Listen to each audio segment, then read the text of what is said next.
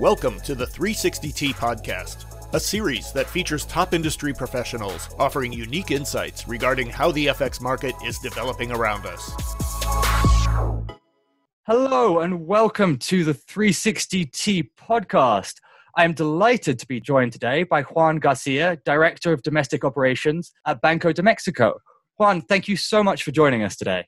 No, thank you for the invitation we obviously saw earlier this year when the kind of the, the true impact of the pandemic became obvious huge spike in volumes a lot of trading activity. Now some currencies in, including the mexican peso saw you know some fairly big moves. Do you think that the the technology and the infrastructure available for fx trading in mexico performed well considering this volatility in the volumes that we saw there? Well uh, before answering the question, perhaps it's worthwhile to give a brief snapshot of what the FX market structure looks like in order to understand the type of technology and the infrastructure that was in place amongst recent market volatility and other developments. For the last BIS Triennial Central Bank Survey in 2018, the results of, uh, for the foreign exchange market in Mexico showcased that around two fifths of the operation in FX were still being conducted through voice mechanism, while the rest resided in electronic methods. Being a bit more specific, around one fifth of the local FX market operations were being conducted through indirect electronic venues, which include the well known historical interbank dealer uh, primary uh, venues.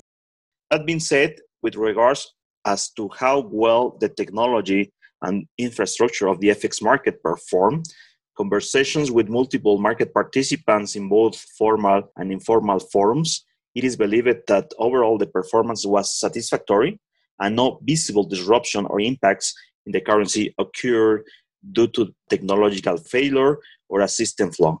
In that sense, participants that we normally consult manifested that most counterparties that were willing to transact were able to do so. As addition, anecdotic evidence uh, when Banco de Mexico decided to intervene in the FX market, both through NDF and this US financing auction, it was able to do so smoothly and with no major challenges from a technological standpoint. Nevertheless, some shifts did occur in terms of the trading structure of the market during the period of heightened volatility, with perhaps two main forces at work behind what uh, was observed. First, as it was occurred previously in other periods of increased volatility, participants believe that in times of stress, the best place to find out where the market is at are primary venues, since this is where liquidity should, in theory, dry up the list. Hence, uh, many participants appear, appear to have shifted their trading activity towards some of these primary venues in days when volatility spike and trading conditions deteriorated. On the other hand, due to the nature of the crisis at hand, with its origin rooted on a pandemic uh, situation, participants also had to face the challenge of migrating their operations to work from home schemes. Eventually, the entire market was able to adapt to this new status quo, although anecdotic evidence from market participants do point out that some frictions did arise especially from the less sophisticated participants from both the buy side and the sell side. In that sense, some participants, in particular some corporates, had to shift their trading activities toward the less high tech execution methods, such as uh, direct voice transactions, as their staff was unable to access other trading platforms from home in the meantime. A big topic of discussion certainly at least where I sit in the US amongst market participants, has been FX algos. And it seemed to be that FX algos got widely used and fairly battle tested during the volatility earlier this year. And as a result, some firms are perhaps more open to using them more than they would have been previously. Is the conversation and is there a growing interest around algo execution amongst firms in Mexico? Well, eh, before the recent volatility episode, there was some skepticism as to how well FX algorithmics will perform under a period of market stress and heightened price movements. According to both global suppliers and users of FX algorithmics, these products appear to have been up to the task in these past couple of months. And indeed, there seems to have been an increase in the usage, particularly in G10 currencies. For emerging market currencies, evidence for the increase in their usage seems more mixed, with some algo suppliers commenting they saw an increase in their employment, while others note the contrary. In particular, some participants mentioned that for certain algorithms to work optimally and increase the probabilities of adding value, liquidity has to be somewhat healthy. This is especially true for execution algorithms, which you know are one of the most popular type of algorithms in FX. And in many emerging market currencies, such as the Mexican peso, liquidity could be seriously hampered in some specific days. So market participants at some specific points in time prefer to avoid the risk of using certain algorithms, such as these execution algorithms, since market risk and opportunities cost could be steep. Well, now returning to a broader picture, algorithmic usage in Mexico is still somewhat in its early stages. From most recent information uh, that we constructed through a survey made by a study group commissioned by the Mexican Foreign Exchange Committee last year to multiple FX market participants in Mexico, only about 10% of them actually admitted to use algorithmics in their FX trading operations. Additionally, a survey that was also conducted with electronic FX platforms providers, in which it was revealed that around 80 to 90% of the algorithmics that trade the Mexican peso are designed and executed abroad. However, the trading landscape in Mexico has been changing rapidly in the past couple of years. 10 years ago, less than 20% of the FX operations in the country were conducted through electronic methods. Last year, it was an estimated of around 60% of the transactions that were conducted by electronic means. This ever changing market landscape, supplemented by the efforts undertaken from certain participants to increase the adoption of technological advances, could end up acting as a catalyst for an increased usage of FX algorithms in Mexico.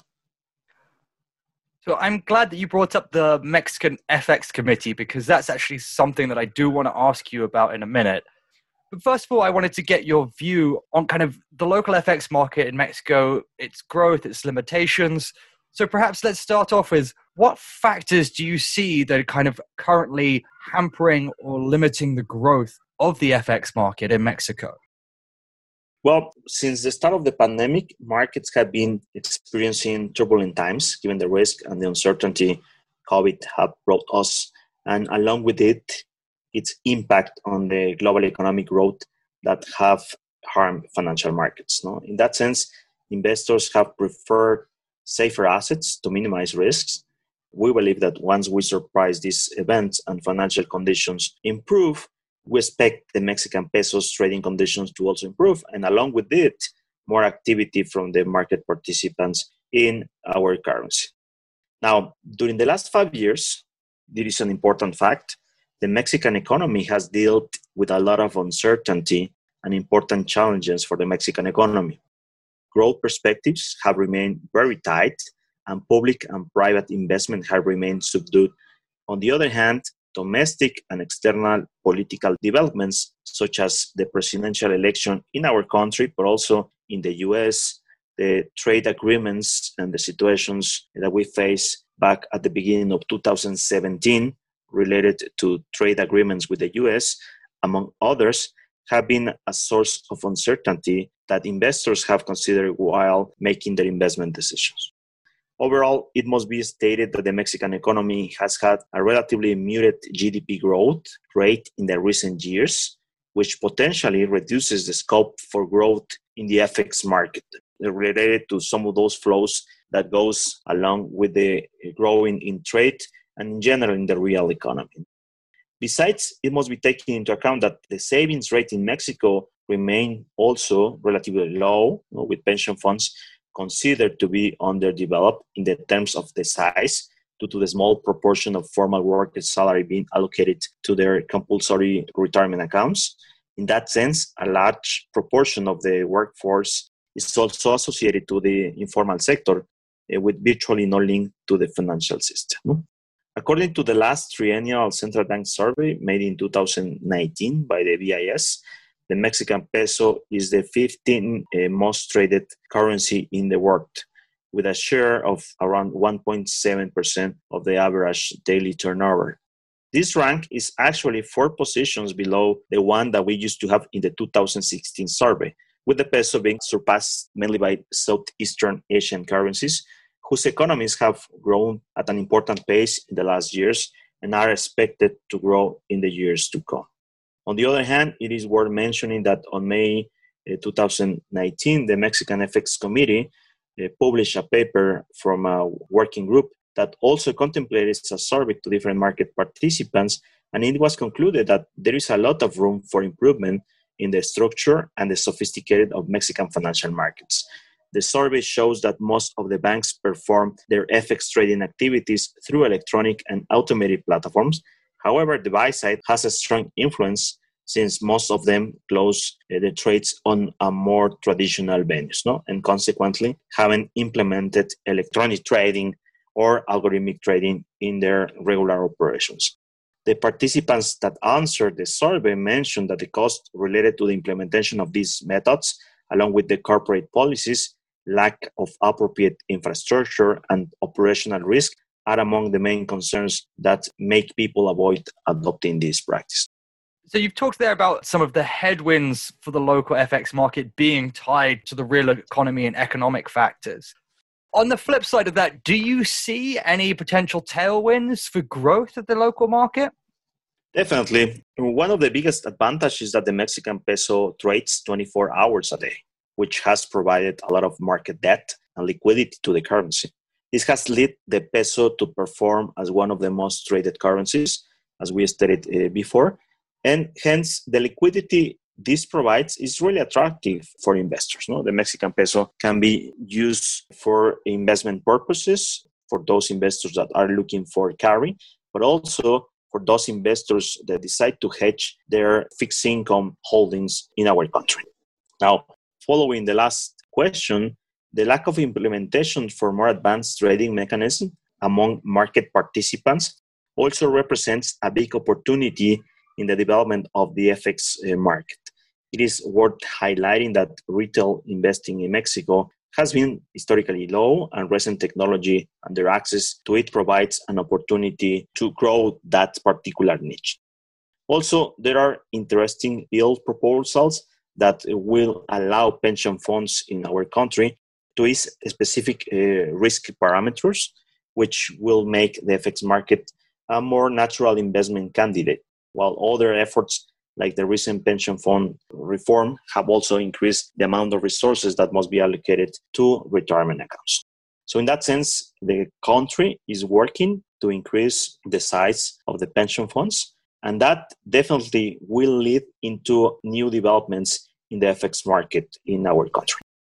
Other efforts to further develop the complexity and robustness of the Mexican FX market could also be edged towards promoting a wider use of the CLS services. No?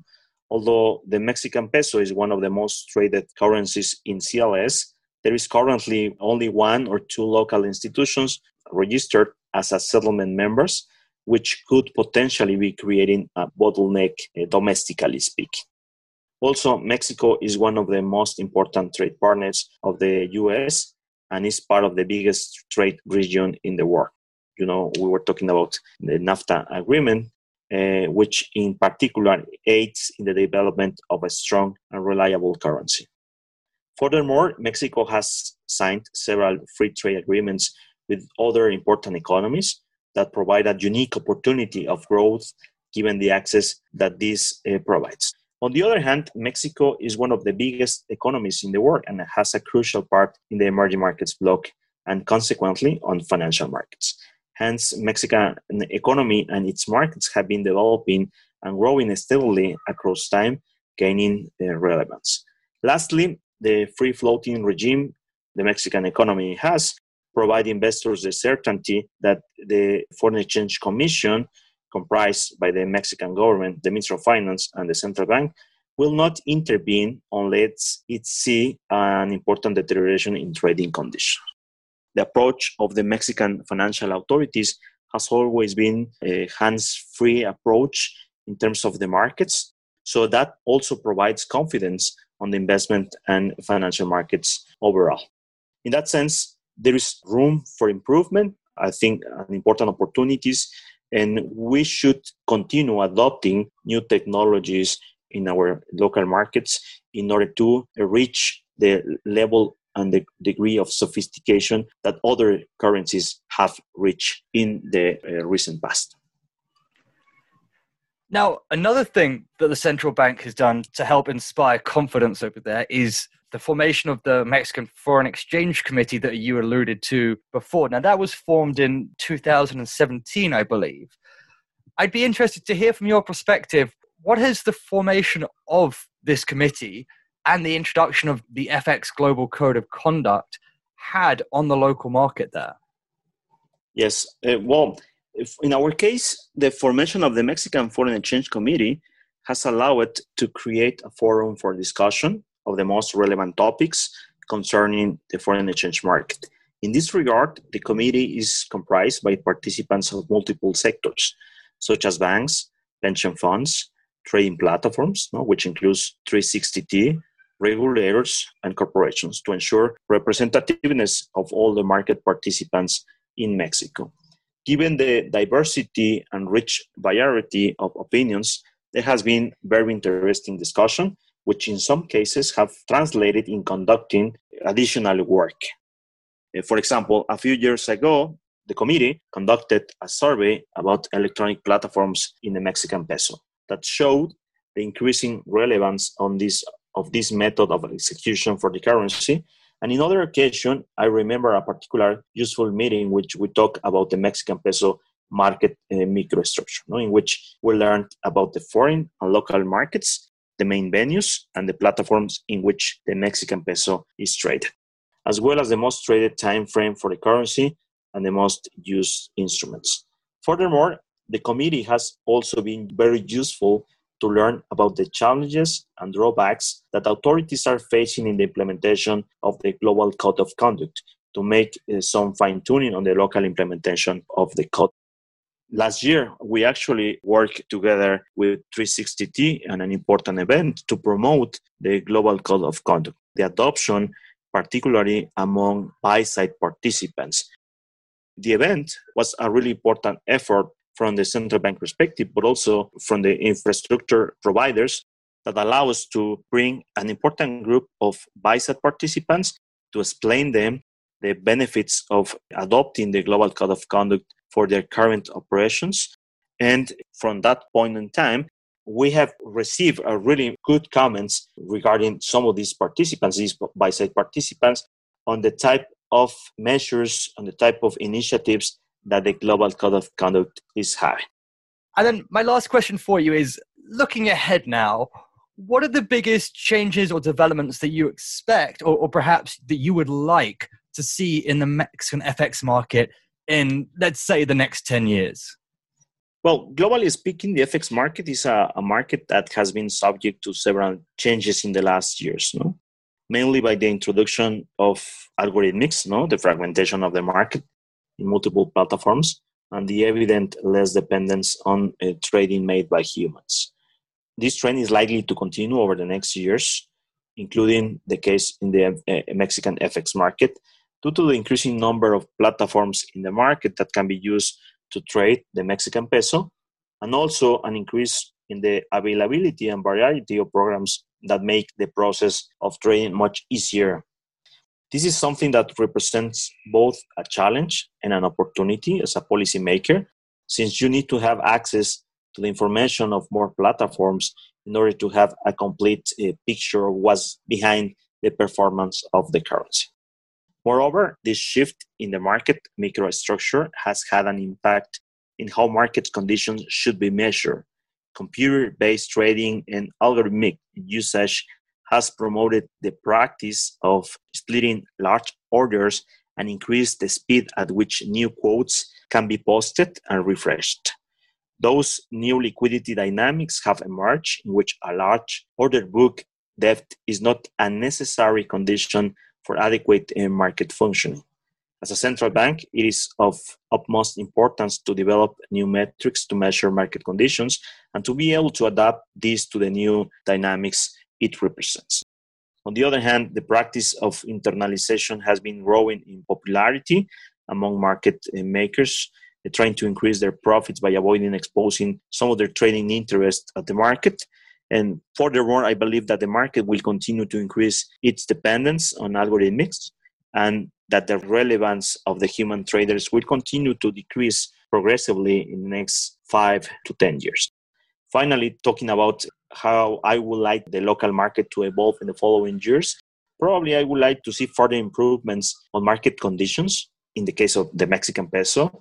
Let's say that we would like to see a more important market debt and a liquidity for the Mexican peso, and also an increase in the global relevance of the Mexican peso as one of the most traded emerging market uh, currencies.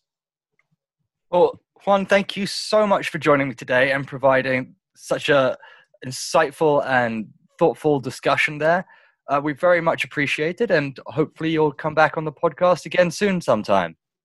Thank you, Galen, and thank you, uh, the people from 360T, for, for this in- invitation.